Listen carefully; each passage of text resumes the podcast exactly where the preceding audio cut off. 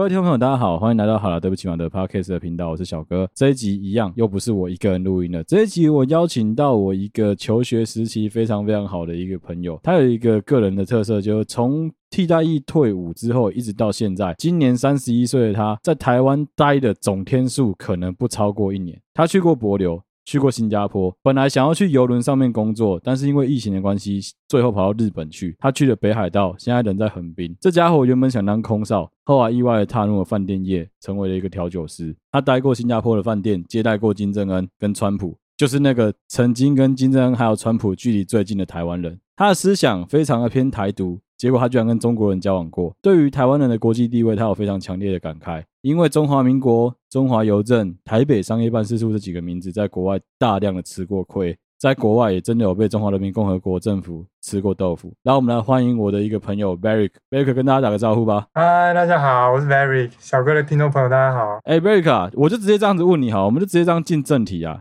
哎，我可以先反驳刚刚那段之间，我修正几个点好了。好啊，好啊，你说。有啦，我还是毕业之后还在台湾待过一年啦。我那时候有去故宫工作啊，工作一年，然后工作一年之后，我才决定去国外工作。就是那个时候觉得才想要出出国走走，所以故宫一年结束之后，我才想说考空少看看。哦，对，我都忘记这一段了。那很前面啦，而且我在前面还有另外一个工作。我大概毕业之后在台湾待了一年半，我才出去的。哦，你有去那个嘛？那个一个森林游乐区嘛，对不对？对对对，就还是有做过一小段啦，然后后来才出去。那你要不要跟大家讲一下你现在人在哪里？现在哦，在神奈川呢、啊。大家不知道神奈川在哪里？怎么会不知道？刚看过《灌篮高手》的都知道，好不好？湘北队怎么会不知道？哎，男生才知道，女生就不知道啦。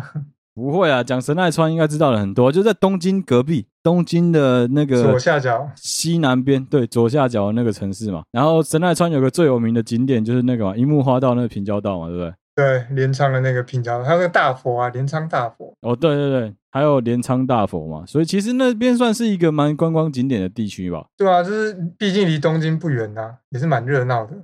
那你现在工作的地方是在哪里？横滨吗？横滨，我是两呃，我两个月前我还在北海道，然后那个时候因为那间饭店要，它在滑雪度假村，嗯，只有冬天比较生意比较好，就是要招人，春天到了就结束了。然后那个时候上司跟我说，横滨这边有一间新的饭店要开幕。然后就是因为那个饭店要新开幕，他的朋友就是我现在的主管在招人，他问我有没有兴趣来，嗯，然后我说，嗯，好啊，想要北海道待两年半了，想说来一下东京好了，离东京近一点，这里还不算东京啊，就想说来比较热闹一点的地方，那我就面试啊，一样投资料、投履历、面试，然后就过来了。嗯，那你自己觉得来这边也已经一个多月了吧，对不对？两个月，两个月，那你觉得？到日本啊，基本上就日本步调最快的城市就是东京嘛。啊，你自己觉得你在关东跟你在北海道，对，呃，工作啊、生活上的步调是不是差很多啊？我真的觉得差很多，非常多。应该说，东京就是它自成一格，就整个就是一个很现代的大都市，就是高楼大厦，然后人都走很快，然后很冷漠那样。嗯，我待的地方在小樽的附近的山上，可能有人有去过。它呢，就是它就是滑雪圣地嘛，对不对？算是北海道，其实也就那么，也说大不大，说小不小。它滑雪度假村也就大概那么三四个，也是算其中一个比较有名的。嗯、我只要讲它在小樽附近，可能有些人已经知道啊。就是那里毕竟像是观光区嘛，所以就很多外国人。我第一年到日本是二零一九年的冬天，就是疫情爆发之前。然后我同事一半以上都是外国人，嗯、就是你去附近小樽镇上啊，你可以看到很多，就是都是外国人在走路，看起来都不像观光客，都跟你一样是在来工作的。所以那个地方哦，对外国人比较友善。嗯。可是如果你来东京的话，就是外国人很普遍，然后他们也不觉得你有什么特别需要照顾的，就会讲话很快，然后管你会不会，管你懂不懂日文，他们坚持跟你讲日文。像我，比如说去办事，我之前在呃另外一个地方，我大概要待两年半，我换过的工作，另外地方叫二世谷，嗯，中文翻译好像叫新学谷吧。哦，二世谷我知道，之前有一个台湾人在二世谷附近的滑雪场工作。对对对，我在那住的那附近的时候，我去那里附近办文件啊，乡公所、市役所办文件的时候，那里的公务员都很客气，他们都会很耐心的跟你讲解。然后像我说我不会，我需要帮忙，他们有些人会愿意直接帮我打电话去另外一个地方问，然后我就觉得他们人超好。可是我来东京这边，就是虽然我不在东京啊，在关东，我来到这个大都市以后，就是这里就外国人都多嘛，或者说很多，就他们就步调比较急吧，比较没有耐心的感觉。那你去办事情嘛，他们就哦，你就填这个单，然后填好之后你就可以走，这样就感觉嗯。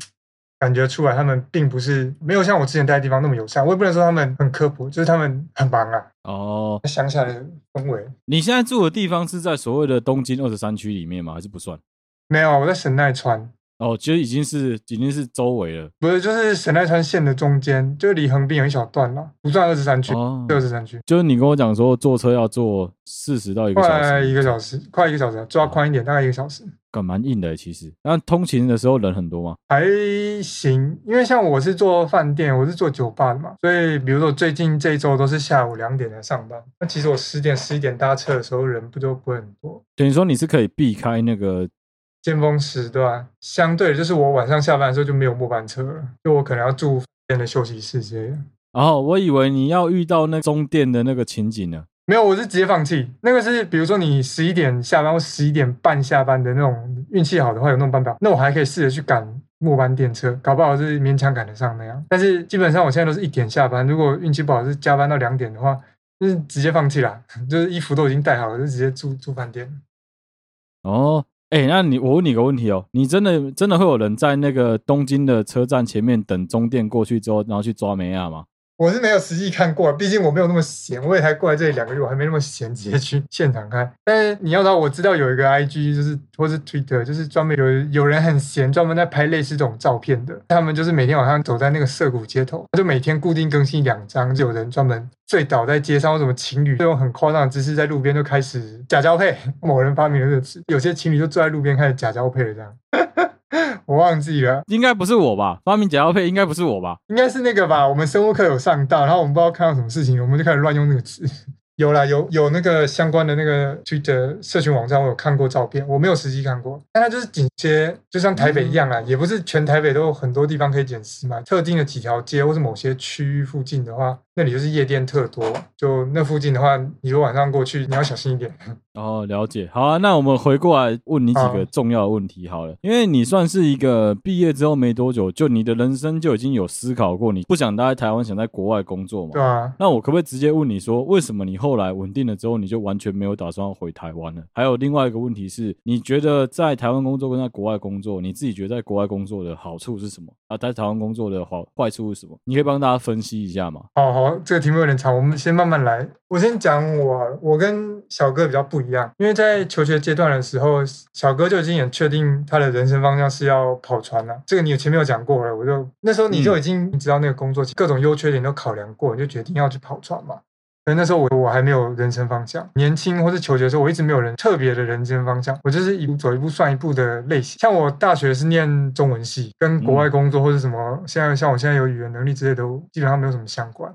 没错，只是我那时候国文科跟英文科考的特别好，嗯，然后选填志愿的时候就填外文系跟中文系交交错填，然后就上了中文系这样，嗯，没有，现在想想有一半是后悔了，我那时候应该填外文系的，我这都没办法，已经决定了。毕业之前的那一年，就我们只有一堂必修课，然后就很闲，那时候就开始认真思考人生方向了，就觉得嗯。我那时想说，我的英文太弱，我应该要加强我英文能力。后来我就开始坐下来念商业英文啊，然后补习，慢慢念。嗯，像我后来工作之后，我也不知道要做什么，我就先找一间普通的公关公司做一份工作。那时候又觉得这样人生好像也没什么，就想要趁年轻吧，想要出去看看。我才那时候一边在故宫工作的时候，我又一边去上那个成人英语补习班，上商用绘画。嗯，那时候我嗯、呃、一个礼拜去两三天，就上网找很多这种成人补习班的那种课程啦。你可以自己排时间跟时段，我就白天就是在故宫上班嘛，晚上或是六日休假的时候就去上课。大概一年吧，准备一年之后，我才开始投资料，就准备英文履历啊、面试的问题。你一定要先有基本能力啦，你要考一个证照。像我那时候所以，我考了六百多分吧。我是不好意思泼冷水，但我想讲实在话好了，外国人他们不看那个，他们看的是直接跟你面试的时候你英文对答的能力。嗯。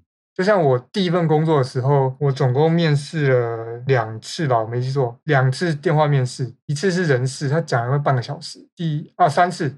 我第一次先跟那个人力中介就考我英文，虽然他是台湾人嘛，他就先考我英文。过了之后，他才把我推给那个公司。那个公司的人事先跟我面试了半个小时。我过了之后，再隔了几天，我的未来的主管就那个餐饮部副总监，他就突然打给我。那那通电话完全没有预约哦，他就突然下午几点，突然我突然看到一个国际电话，然后我就不知道是谁打给我，我就接那个电话。他就突然他就跟我讲他的职称跟名字嘛，他说哦，你是有投我们履历，然后前天有跟谁面试？我说哦对啊，出去外面办事，然后走在街上，他打电话来跟我面试，然后我真的傻，我在路边面试完了。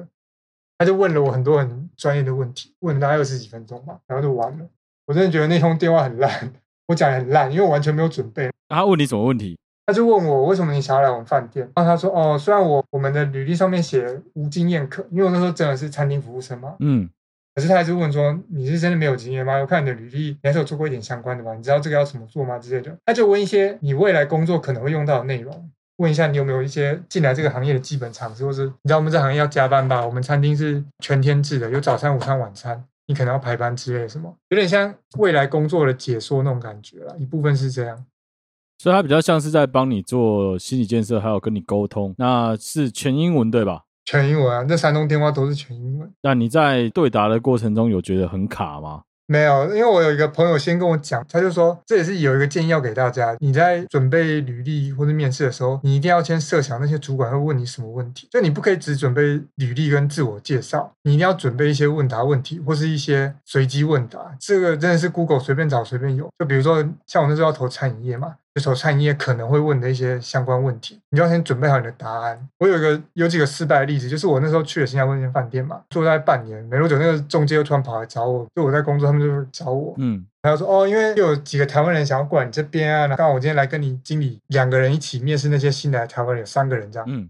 我说哦，好，我知道了。好，那天结束之后，我经理走出来之后，我就问他怎么样？那三个太阳怎么样？他就直接劈头跟我讲，三个都不行。他说哈，为什么？他说那三个人都全部都是一样的错误，就是自我介绍都讲的很好，就说我是什么名字，然后我做什么，有什么相关经验之类的。好，然后。三分钟完了嘛，自我介绍完了，嗯，这边也自我介绍完了，讲解完了，就开始你知道问答阶段。那经理就说，嗯，所以你的兴趣是什么？第一个面试就卡关了，他就答不出来你的兴趣或者 hobby，然后他就讲不出来了，就拜拜了。后面那两个就他就更不用看了，那三个就全被刷掉，我就没有没有任何新的台湾同事来了。所以其实针对在国外工作想要有面试的机会的人，你给的你给的建议应该说，他们不能像是以前在台湾一样，Hi, my name is Brian, I am thirty years. 是 old 不行啦，对不对？不能用这一招吧？应该是要，应该是要能够侃侃而谈，就像你讲的，要去把预设一些问答。对对对，哦，了解了解。除了这些之外，就是你还要有一些。我先讲我那些工作，我去博流、去新加坡、在日本，我全部都在数字工作网找到的。就其实没有很难，不是什么很专业的目标，说我花什么钱没有，我就是 Google 找，就是新加坡工作，然后就就一堆资料了。那个管道或是你想要那些资讯，其实没有你想象中那么复杂。复杂的地方是在后面，就像我刚刚讲的，比如说你要面试那些资料啊，那些问答，你要先准备好。比如说面试过了之后嘛，你又要准备签证，又要你跑一些资料。然后说有的新加坡之前他要跟你要良民证，就要去警局办。还有一些嗯、比如说体检资料，你也要自己去办体检资料，然后准备一些。机票跟你未来要住的房子这些各种问题，你都要先在台湾办好，然后你才过去。所以你就要一直问他，然后问很多人，除了那些公司之外，你还要问很多人。就是有些简单点，就是你去 FB 社团找了，有些比如说新加坡什么台湾人在新加坡社团啊，或之类的，就是有一些很方便的管道。但那些就是。呃，你要小心，也是有陷阱，或者有些不不老实的人在。所以其实这些资料基本上，如果说我今天是一个可能刚毕业的毕业生，或是 maybe 我中年就业之类，我想要出国工作，基本上在网络上都有相关资料，对吧？真的是 Google 大神呢，什么都有。你知道 Google 它前面已经一堆人分享相关经验。嗯，那我问个问题哦，那你方便透露一下你在博流跟在新加坡工作的时候的薪水大概落在什么区间吗？博流那个超超烂，我直接讲超烂，就是二十二 K，我会把它泡到死。我 我先讲好了，那间也是在数字银行看到的。我那时候在准备工作的时候，我其实空窗很长一段时间了，大概三个月吧，然后就没有工作，然后好不容易他有工作，所以我就决定去试试看，就想说，嗯，薪水虽然有点低，还行吧，我就去了。我想说博流应该。没有太夸张吧？可能有些人还不知道帛琉在哪里，就是它在菲律宾的右边，在台湾的右下角，跟我们这个国家是有正式邦交，所以我那时候去了大使馆，不是像像我现在后来在其他地方看到的办事处。反正是一个台湾冠老板，我就直接讲他是冠老板开的饭店，他要在帛琉投资的啦。他就开了一个小小的，就是海滨度假村那种感觉。我去的时候，薪资怎么讲？他是惯了，反正他有点贱。他在博流生活的话，你要用美金。那他说：“哦，我们薪水是汇到你台湾户头，所以你要在博流当地的国际银行自己用那里的提款卡领出来。”你有没有听出问题在哪里？有啊，手续费啊，还有汇差啊。你怎么那么聪明？对啊，他就这样吸收啊。然后薪水是二十二 K。换算下来就是几百美金，刚才讲的很漂亮啊！啊，我们公司有包吃住啊，有接送啊。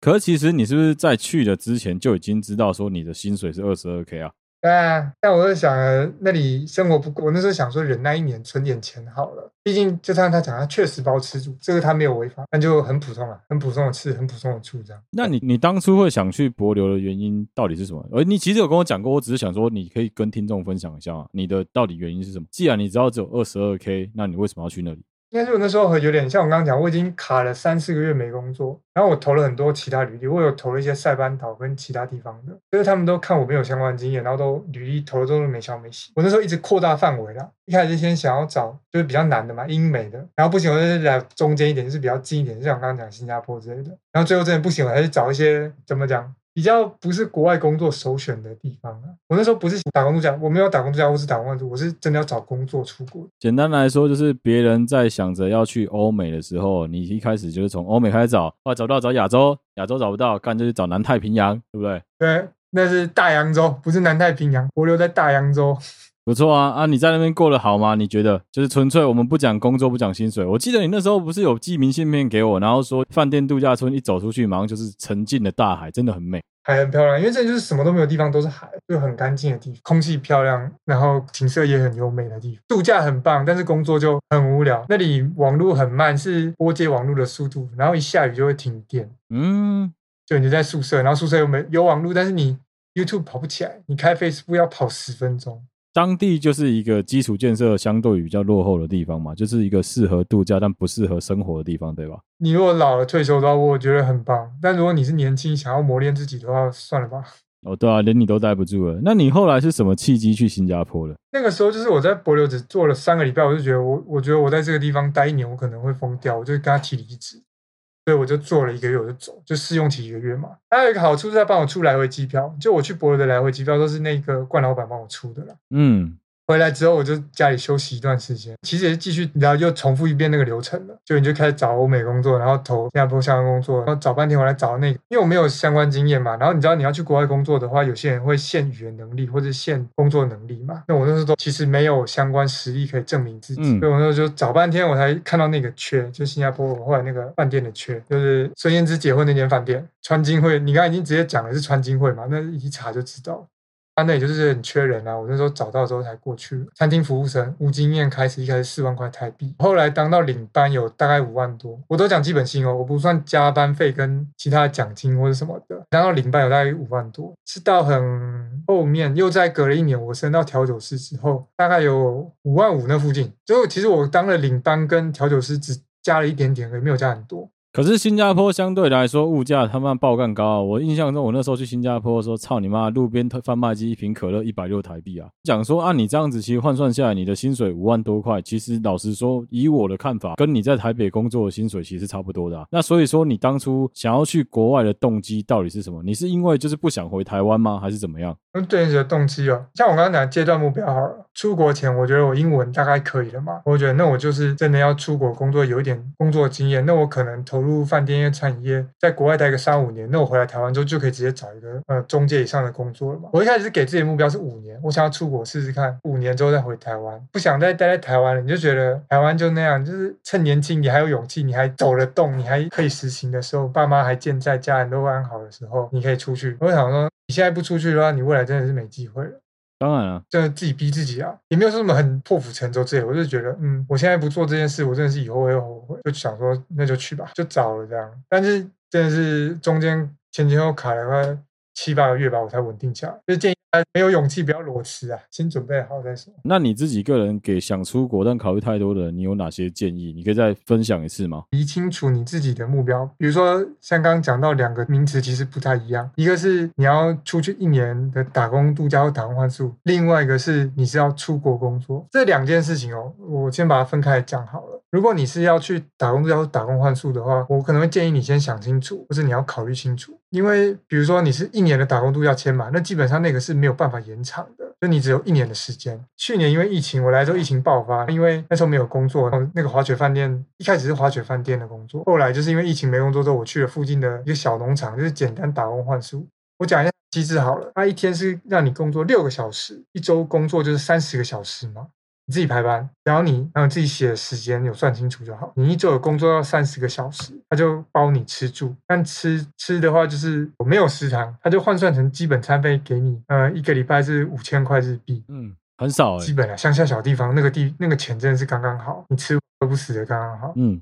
住的地方呢，他给你大通铺，就男生住一间大通铺，那个通铺的门还没法锁。啊，你们打工换宿的全部都是外国人吗？还是也有日本人？有一两个日本人，我不知道为什么他们来。那个男生住大通铺，女生住大通铺，然后洗澡你要走很远去洗澡。你如果要出门买东西的话，就是你只能看他有空的话，那几个员工可以载你下山买东西，或是你自己租车。不会开车或者你没有驾照，你也不可能开车嘛，就只能等咯。就是生活很不方便。可是他就是，如果你工作超过，比如说我刚刚讲的一周三十个小时嘛。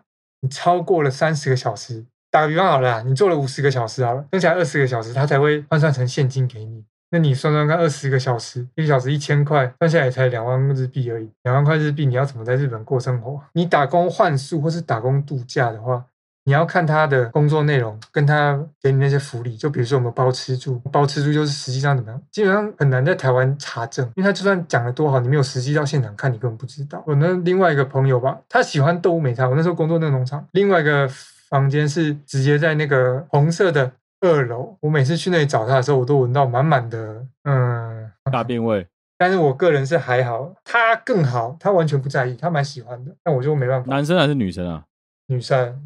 女生哦，完全不在意哦。女生，她很喜欢东，她德国出生的英国人，真她真的就是那种很勇敢，一个人来日本打工换宿，然后她就给自己目标是来一年，就是完了之后，她就她就考上了荷兰的一个大学，她去念法学系的。我现在跟她 FBO 还有联络，她是真的是很有目标、很有理想的。那你们在日本工作，就不管打工换宿也好，打工度假也好，工作也好，你们的工作语言是英文还是日文？混杂，因为像我之前那个地方，他的老板是澳洲人，那我们其他都是外国人嘛，还有一个法国人，法国女生，基本上大家就是英日混杂。主要嗯、呃、工作的时候，我们就会讲日文嘛。如果下班之后只剩我们几个，我们大家熟悉的是英文，那我们就会讲英文。嗯，所以基本上就是联合国各国的人都有。对，看你运气。我之所以会不建议，是因为我有我实际看过了三四个例子。好了，小哥有一些例子你也可以讲。嗯。几年前吧，那时候刚开始打工度假这件事开始很盛行的时候，不是各种各样的海报文宣啊，什么哦，你人生一定要勇敢一次，勇敢追梦，什么澳洲澳洲打工度假之类的，不拉不拉这。对啊，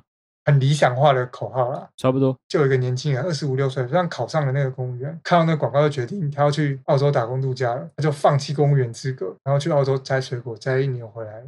然后回来之后，他的公务员资格就消失了，但是他的英文能力也没有好到可以进外商公司，或是那份。摘水果的经验可以帮助他在台湾找到一个很很高薪的工作之类的。就他回来之后就卡在那里，不知道干嘛，就就你懂吗？很尴尬的感觉。可是相对于日本，我不知道啊。但我目前听到澳洲他们的平均薪水高蛮多的，很多人会给我的感觉是他们去澳洲是去存第一桶金的。对啊，老实说，我跟你应该都有一样的感想，是我们周围都有不少人有去澳洲所谓存第一桶金，回来我都没看到他的第一桶金啊。你应该有一样的经验吧？有啊，嗯，这样讲好，那应该就是我们讲比较专业一点，叫幸存者偏差吧？对啊，我认识的有一个，他回来的时候，他说他忍了一年多吧，现在都没什么玩哦，就是偶尔一两个月才出去一次，大家租车开远去玩，平常就是在家睡觉而已。他存了快七十万回来，那是我我实际遇过的，我不讲别人啊，我实际听到最真实的案例的七十万。我是觉得很猛！我可以分享一些我自己周围朋友的经验啊。我以前工作的时候的一个同事，就以前打工的时候的一个主管，他毅然决然，他大概二十七岁还二十八岁的时候，毅然决然决定一个人飞去澳洲工作。他做什么工作？他从捡水果开始做。他现在已经待在澳洲待了快十年了。他的工作是什么？他现在工作是 HR，他是专门在帮所有的台湾的这些。打工度假打工仔们去那边安排工作的 HR，对，他是进阶的，他是有拿到一份正式的 offer 的，所以他就不是一般的打工度假，只有这样子的我才会觉得比较合理。不然的话，老实说，我自己遇到的、绝大部分很多很多，不是一两个，是很多很多。的确，他们事实上在快结束的时候是有存到可能至少半桶金的，但是他们会在最后一个礼拜、最后两个礼拜回台湾之前啊，我从来没有玩过东澳、西澳，我从来没有去看过乌鲁鲁巨石，干你娘！就一群人开着车冲到乌鲁鲁巨石去，把二十万台币直接花光了，超多的、欸，哎，真的超级多，真的很多这种人，所以我就会觉得说，哦，干，那你们到底是出国冲啥小？也有那种啊，对不对？我们以前也有听说过，有一些人是他去日本工作之后回来，妈的把人家搞大肚子，然后把人家老婆直接从日本娶回来的，也有这种人啊。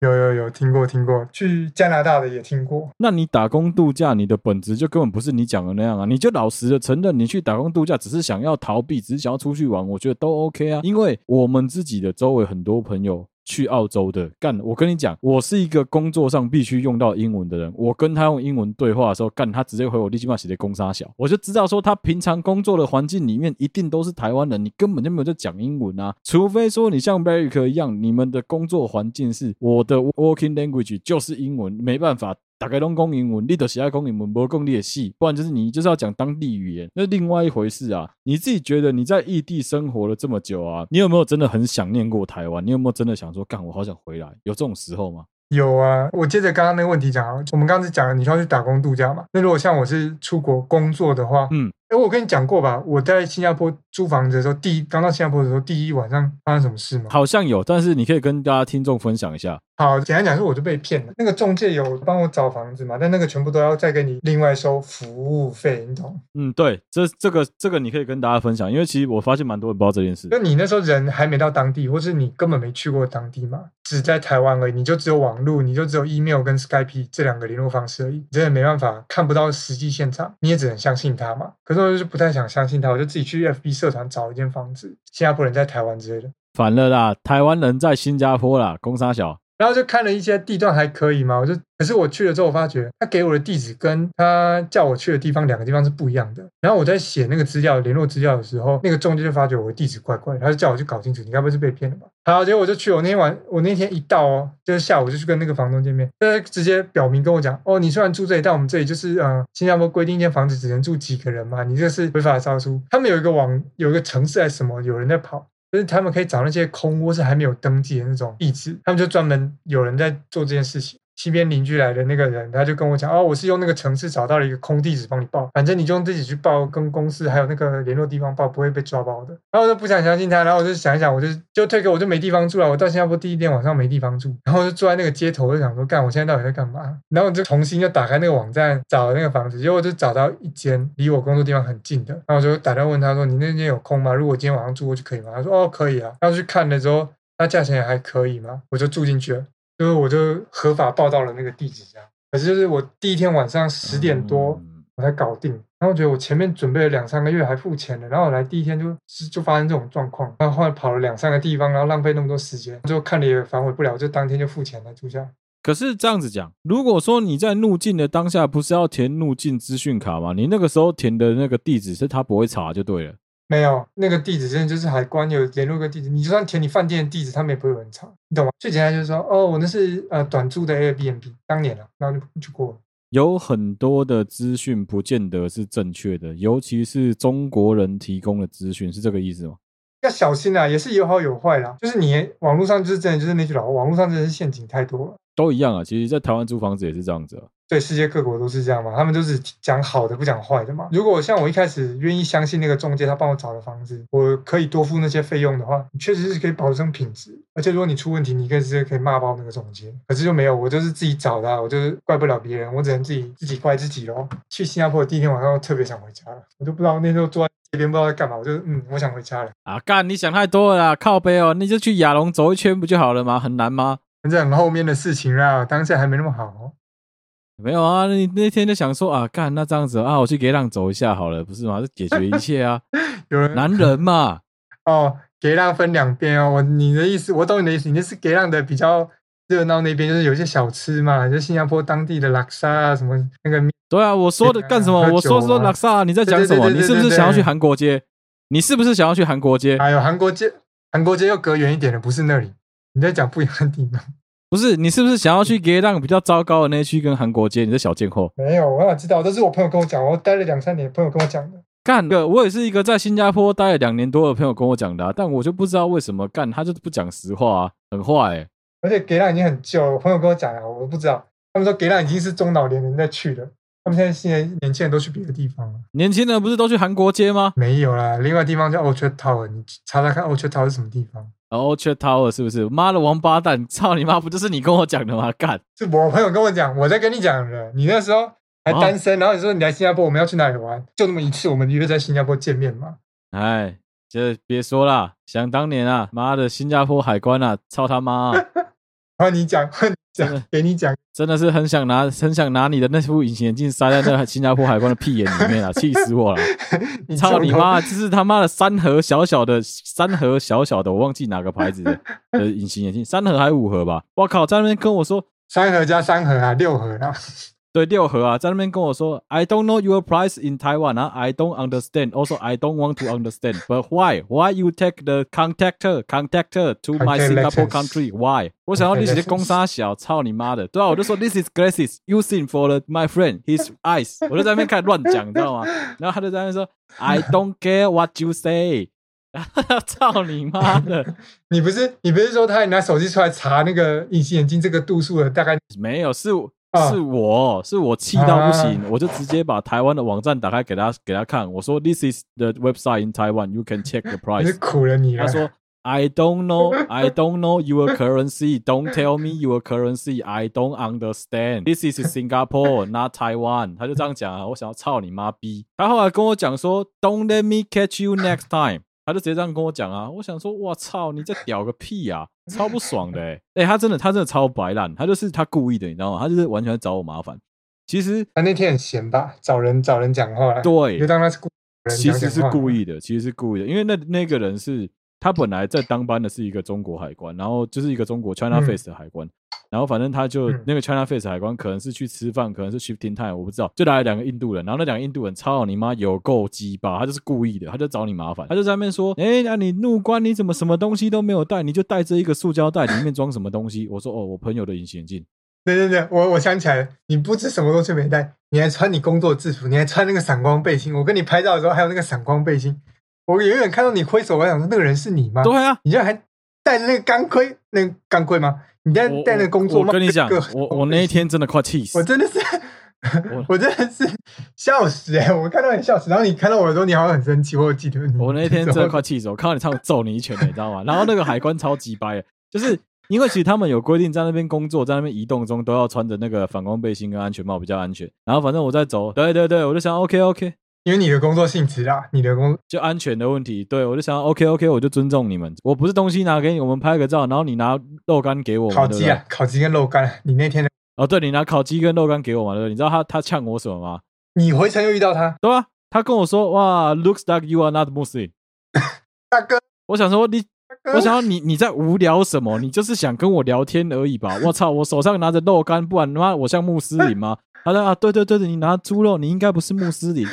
这表示他在嘴我说我前面的隐形眼镜有可能是炸弹，你知道吗？我超不爽的。我是说，其实我自己觉得那个是还好，我们的英文还可以，我们能够听得懂他在说什么。不然的话，他要刁难你，最简单的方式就是把你丢到小房间去啊。他们是有那个权利啊，毕竟他是海关，他是放你进来的那个人啊，出事他要负。对啊，对啊，没错啊，出事他要负责啊。不能，你不能怪他啊，他是在这个工作，只是他做的工作态度很鸡掰，你懂吗？他就是一个鸡。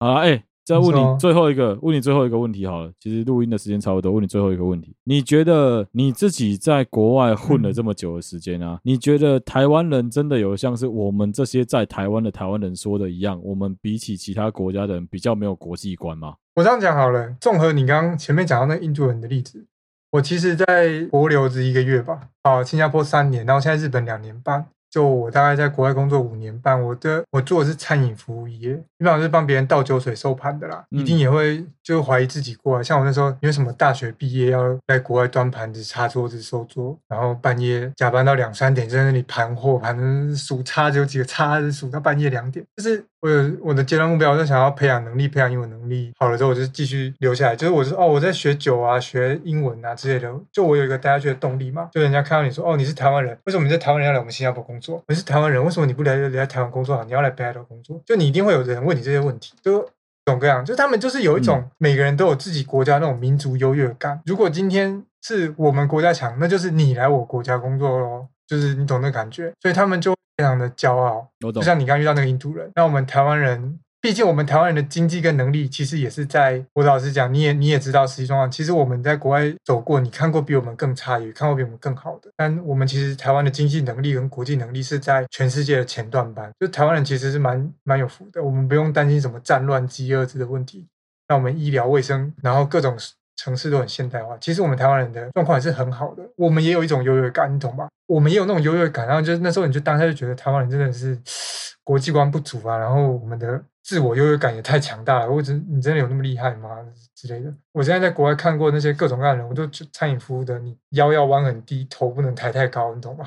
就你就是要帮别人倒酒水的，全世界各国人都是这样。欧美白人啊，法国人，你讲到他们的文化饮食，他们就下巴就抬起来，抬得高的不得，用鼻孔看你。然后日本人讲到他们日制产品之类的，就是觉得哦，我超强，那是什么什么日日产啊，不是日本货，我不我不用的，不是日本做的，我就不吃。就你就觉得全世界都有人国际观不够，或是有些人觉得自己很厉害，就是那种感觉一直都在。综合来看，我并不觉得有什么。我我举一个例子好了，就当年那个脱欧的议题，英国脱欧的议题。他们老年人就非常骄傲，就说：“哦，我们就是大英帝国、日不落帝国，我们的英镑超强啊，欧元还低我们几块钱，那为什么要加入欧盟之类的？不拉不拉的，他们就脱欧了。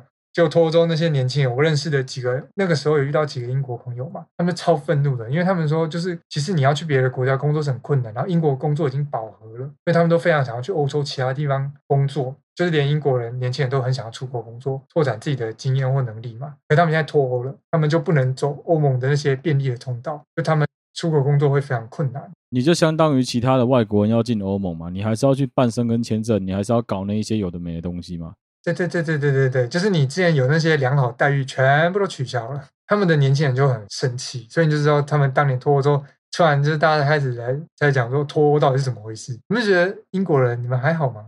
就是。看来日本人也是，新加坡人也是。就是你如果不像我们以前资讯不发达，像我小时候啊，我们小时候不是都有说过日本人很守时啊，然后什么大家都会让，都走在路上都会让老人啊，什么什么之类的。嗯、新加坡道都很干净啊，嗯、没有垃圾。呸！我我呸！我呸！告诉你，我在新加坡做三年，他们就只有大街道上稍微干净点而已，大街道上那些垃圾桶，垃圾一样给你满出来。然后走这钻进去小巷之后，那些地上一样有人随地吐痰，然后都是烟蒂跟那些小纸屑、垃圾满地。他们清洁工也是扫得很辛苦。所以其实他们真的没有做到说什么乱丢垃圾要鞭刑这件事情吗？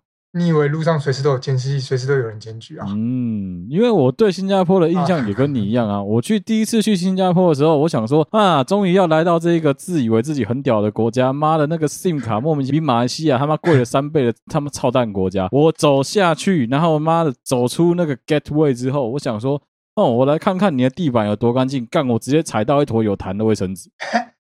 真的啊，然后就开始满地都是烟蒂烟头啊！你告诉我这个国家有多有多干净？妈的，比死啊！真是随便讲一讲。我有看到新加坡，然后然后那个另外的例子是日本嘛？那什么日本很有礼貌，然后什么大家都会让座，什么什么。嗯、你如果来来游玩的话，他们当然是要赚你钱，就对你很客气嘛。但如果你在日本生活，就是可能很多人像我们现在又资讯比较发达，随便查都知道日本其实对外国人不是很友善。像我呃最近搭电车嘛，你知道日本人是不让座的哟。我知道日本人不让座，他们会装死啊，他们会低头看手机，当做没看到。对，他们会装死，我知道啊，因为我之前在日本，我知道东京很常跑出去玩啊。对啊，刚刚那个谁讲的？谁跟我说日本人谦恭有礼，礼让老年人？谁谁讲的？A 片啊，A 片说的啊。你不要突然开车好吗？哎，A 片不是都这样讲吗？日本人谦恭有礼啊，看到男生就是先低下来，世界线给你看一下。哪有？操你妈！日本人妈胸部有个小的。看人当年啦，我们小的时候都被讲说什么国外很厉害啊，什么那些人很厉害，我们都要学他们优点，没错。好，我现在长大，我现在三十一岁，我在那里做三年，在这里做了两年半。我们也去过欧美其他国家玩过了，你实际看了之后，你就发觉，其实我们台湾也没有差到哪里去啊。我们台湾人很多地方做的比他们更好。我们台湾人其实没有很弱啊。我们的国际观某些地方，我们有我们的缺点，我承认。但是也不代表国外就是有人就是满身都是优，在这世界上有人敢说他们国家全是优点的吗？肯定被泡到死吧。当然了，当然了，有啊，美国啊，美国啊。哎，他们现在的失业率高成那样，你说呢？美国爸爸屌就是大。你刚刚讲那些，真的就只是自我优越感，但其实优越感的背后，我们还是有我们自己的缺点跟问题。就对啊，没错啊，你骂骂自己，骂别人，到头来你还是想办法把你自己家顾好吧。对啊，真的是这样子啊。国际观这件事情，其实基本上是可以从很多地方去培养的啊。你可以像威利克一样，就是干脆出国，你就是去看一看，去实际的走一圈之后回来，你就会发现台湾真的没有这么糟啊。哎，瑞克，我再问你一个问题哦，请说。你觉得以食物上来说啊，就吃东西 food 来说，嗯，你比较喜欢新加坡、台湾还是日本的食物？各有利弊耶。主要可能还是台湾吧，毕竟吃了二十几年。我不知道你或是其他人，像我是那种，比如说我出去旅行好了，我就是会把行程塞很满，然后想要说，哦，我来当地就是当地有什么特产，我一定会吃；当地有什么玩，我一定要包满的那种人。嗯、就像我在国，对，就会我不是想要吃当地美食。就我除非我自己做菜，我突然很想，比如像我之前突然想吃卤肉饭，就跟朋友聊卤肉饭，我突然想吃卤肉饭，我就自己去买材料自己做。其实我在。在当地，我就是想说，既然我都来新加坡，那我就多吃新加坡的食物吧。我在日本，我就多吃日本料理，或是什么拉面之类的啊，炒那个炒面之类的，就看看你怎么想。我觉得，当然家乡味是最对味啦，这个是无可辩驳。有的时候就是突然很想吃白饭配什么什么之类的，但是有的时候觉得，既然你都已经在国外了，你下次再来这个地方，不知道什么时候，你人生搞不好就是只有今天或是这段时间在这个地方住，那你就多吃一点这个地方的食物，多记得这个地方的美味，都很合我胃口了。我没有特别喜欢或讨厌，就都吃，我是都吃的那一派啊。嗯，那除了食物之外，我要问最后一个真正的最后一个问题了哦。你说，那妹子呢？台湾、帛琉、日本、新加坡、中国妹，诶，有什么分析来跟大家分享一下吧？关于这个问题，我们下次再做一期视频，专门跟大家讲解吧。干你俩视频，操你妈！你不是台独分子吗？台独分子视同战犯，战犯必成啊！你这个他妈臭台独，在那跟我讲视频，你好意思？你是听不出我刚才模仿那个老圈吗？老圈跟小圈，哎操！我真我我自己真的是对于中国的东西非常非常的不感兴趣。你曾经跟中国女孩子交往过，你自己觉得，嗯，他们在价值观念啊各方面跟我们最大冲突的地方到底在哪里？这个问题真的太长，我没有办法三言两语讲完。如果讲我现在的，我先讲我一般例子，再讲我女朋友立场。一般例子，嗯，只要你不聊政治，比如像我现在在饭店做，前面跟这里都有中国人同事，大家知道你是中国人，或是啊，我后我今天讲我好了，我后来很讨厌那两个字，我就直接改成讲华语。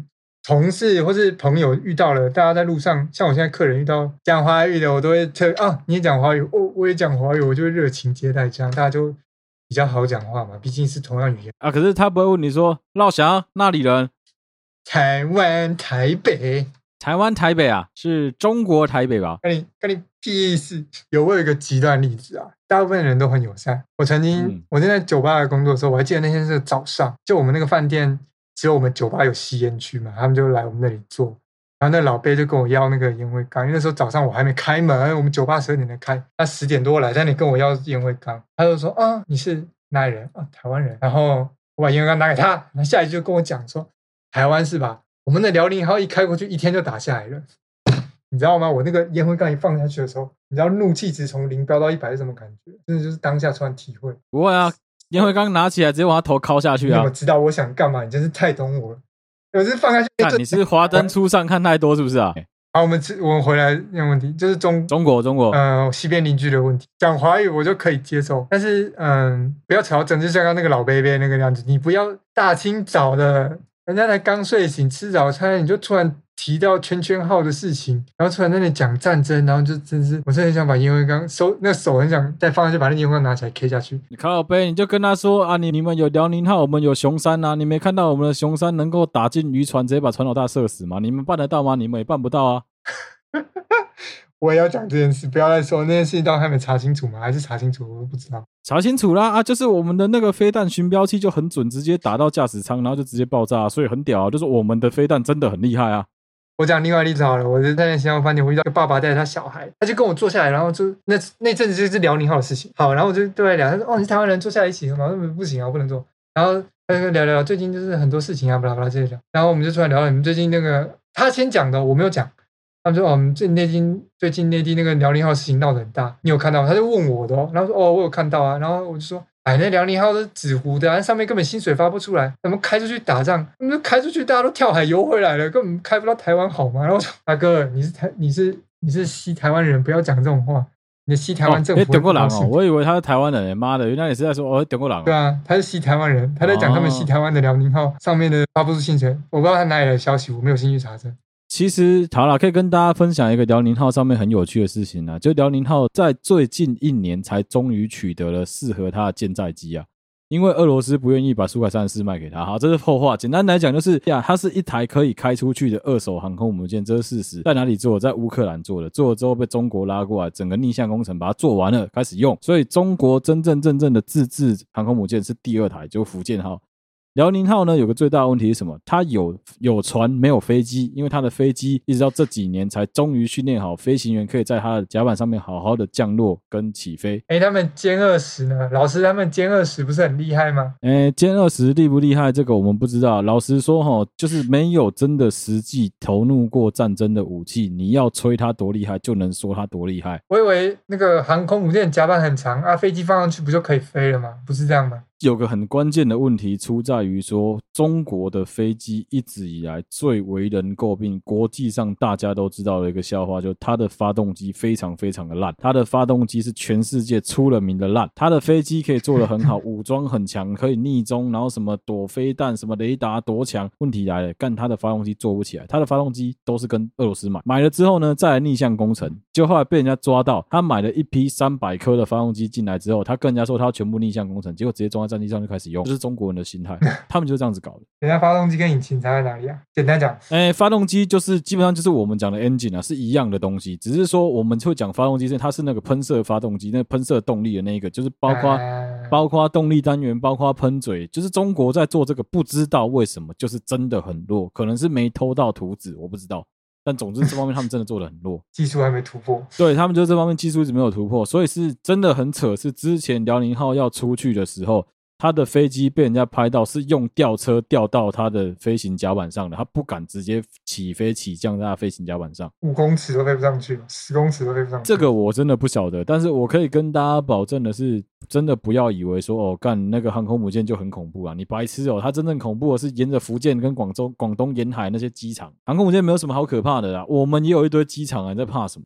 啊，回来我那个前中国女友的话题扯远了。我那个前女友她比较特别，她是在她在南京出生，后来她在海南长大。她家里小时候发生一些事情，所以他们全家人都很讨厌共产党。我一开始只是妈妈就是被电到，然后就跟她在一起。然后她在在一起个礼拜，我就约她出去，然后第二个礼拜我就跟她告白了。然后他就答应了，我们就下个礼拜我们在一起，就是进度不知道为什么超超音赶美一样，进度还赶很快。嗯，你可能觉得很快吧，但这是你们保守派的讲法，我就不吐槽你了，你继续往后讲。一开始都相处什么都还好，反正就在新加坡生活工作。毕竟你讲同样的语言，如果你有些人有跟外国人交往过，你就会知道，就算你英文再好，你们两个的沟通语言能力再好，有些情况你就是没有办法详细表达。有些时候你很生气，或是你没有办法详细解释，你就会觉得。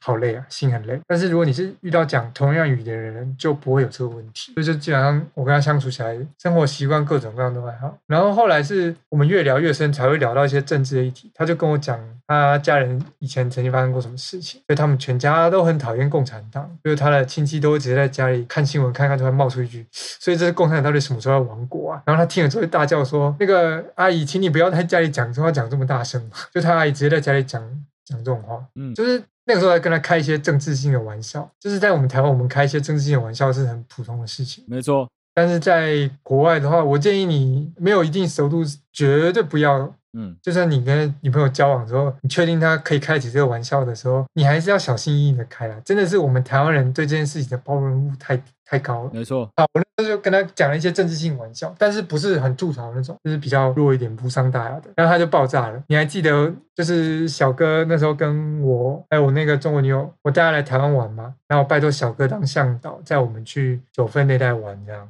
然 后在路上，你们在车上爆气的那件事啊，我快笑死。他他在车上爆气了，我没爆气。他在那里，他在那里讲，我用西台湾领导人的尊号叫他，因为只要每次只要我不开心，会讲到某些话题，说我们中我们西台湾都是这样的时候，我就跟他说，对了对了，那个西台湾领导人是你干爹之类的这种笑话。然后他就在他在车上跟跟小哥大肆宣扬我的讲这件事情多么的错误。哦，对啊，但是我那时候很贱啊，我那时候完全站在他那一边啊，因为我觉得把 Veric 弄生气很爽啊。他很讨厌圈圈党，但是他可以骂我，我就不可以骂了。我知道那个感觉啊，不要你不用这么圈圈党啊，操你妈这共产党怕什么？你在讲共产党嘛？简单来说是他会觉得说那个是他们国家的认同的问题，所以他可以骂那自家人，但你不是自家人，所以你不能骂，对吧？对啊，但是比如说我在那时候看到国际新闻的。西台湾的政府发了什么指令的时候，他在骂我，跟着骂的时候，他先骂了，我就跟着骂，然后他就不行了，他又生气了，他说你不可以骂。废话啊，这就跟那个啊，你们两个在床上的时候，你敢叫他说你这个习近平的小婊子，你一定出事啊！我不会这样讲好吗？你傻哦，谁会在那种时候讲那种政治性笑话？你脑子是不是进水了？哎。没事啊，没事啊。好啦，时间差不多了啦。这一集哦，很高兴邀请到贝瑞克来跟我们聊一下，身为一个已经三十一岁，但是长时间都都在台湾以外的国家跑来跑去的一个家伙，分享一下他在国外工作的一些经验。其实总结一下呢，贝瑞克这一个人啊，他是一个对于国外非常非常向往的人，也是因为这样，所以他才会选择说，哦，那我就待在国外工作好了。所以事实上，如果你是一个有梦想的人，我相信贝瑞克你应该也是蛮鼓励大家去追求自己的梦想的吧？出国工。工作啊，真的是趁你年轻、有能力、有条件的时候就赶快出去，不然等你真的等你到了三四十岁的时候，你才来后悔、才来抱怨的时候，已经来不及了。嗯，这这是真的，这是真的，因为毕竟一辈子就这么一次嘛。你到三四十岁之后，你可能不小心有另外一半要成家立业，有了小孩，你的顾虑会越来越多了。所以真的是要趁年轻啊，对不对？真的，不然的话，等你老了，我有遇过，我亲戚中有人老中老年才出国工作的，但也是两三年就回来了，也不是没有，我不是说不行哦，我的意思是会比你年轻的时候更辛苦，因为你已经有家人有小孩，然后你的年纪已经中年了，不要讲几岁，你可能已经中年，你不年轻，不是二字头了。就你那时候再去找国外的工作的话，如果你没有在某个领域有很多的经验的话，基本上是非常困难。你要再出国工作，基本上非常困难了。嗯，就是你的压力也会很大，不是说你想出去就能够出去了。现实压力会比年轻的时候更大。好了，还是鼓励大家啦。如果说有机会想要出国的话，有梦就去追啊。那瑞克，你有没有一些比较推荐的台湾的一些网站啊，或是一些资讯可以找？还是你觉得就是去数字网站求职就好了？就先看你的目标，先决定你的方向。比如说像还没到三十岁的朋友，你真的想要出国打工度假一年的话，刚讲的澳洲、纽西兰、加拿大之类的那些网络上基本上基本上随便找资料一大堆，各种前辈神人什么网站之类的分享都很多了。好，那今天的节目就太长了，干不好我剪不完。今天节目就到这边，你可以分上下了。如果钱不够，我们有机会有缘再约下一集吧。干之后再说了，有机会再录下一集啊。好了，今天的节目就到这边了，啊、谢谢贝克啊，有机会再来跟大家讲。谢谢小哥邀请我来上节目，人生第一次受访就是上你节目，太酷了，太酷了。好了好了，那感谢大家收听我的好对不起我的 Podcast 频道，我是小哥。如果你喜欢我们的好对不起我 Podcast 频道的话，欢迎你到我们的 Facebook 粉丝团或是 Instagram 的粉丝专业上面去按赞追踪，有任何最新消息都在上面发布。如果你使用的是任何一个 Podcast 的平台，都欢迎你在上面帮我们五星按赞留言。分享给你周围所有的朋友，你对我们的五星按赞都是我们继续创作最大的动力。如果你有任何的意见，有任何的问题想要问小哥的话，都欢迎你留言给私讯给我们的小盒子。不管是我本人或是我们的工作团队的人看到，大家都会帮你做最热心的回复。再次谢谢大家收听好对不起，Podcast 频道，我是小哥，我们下期再见啦，拜拜，拜拜。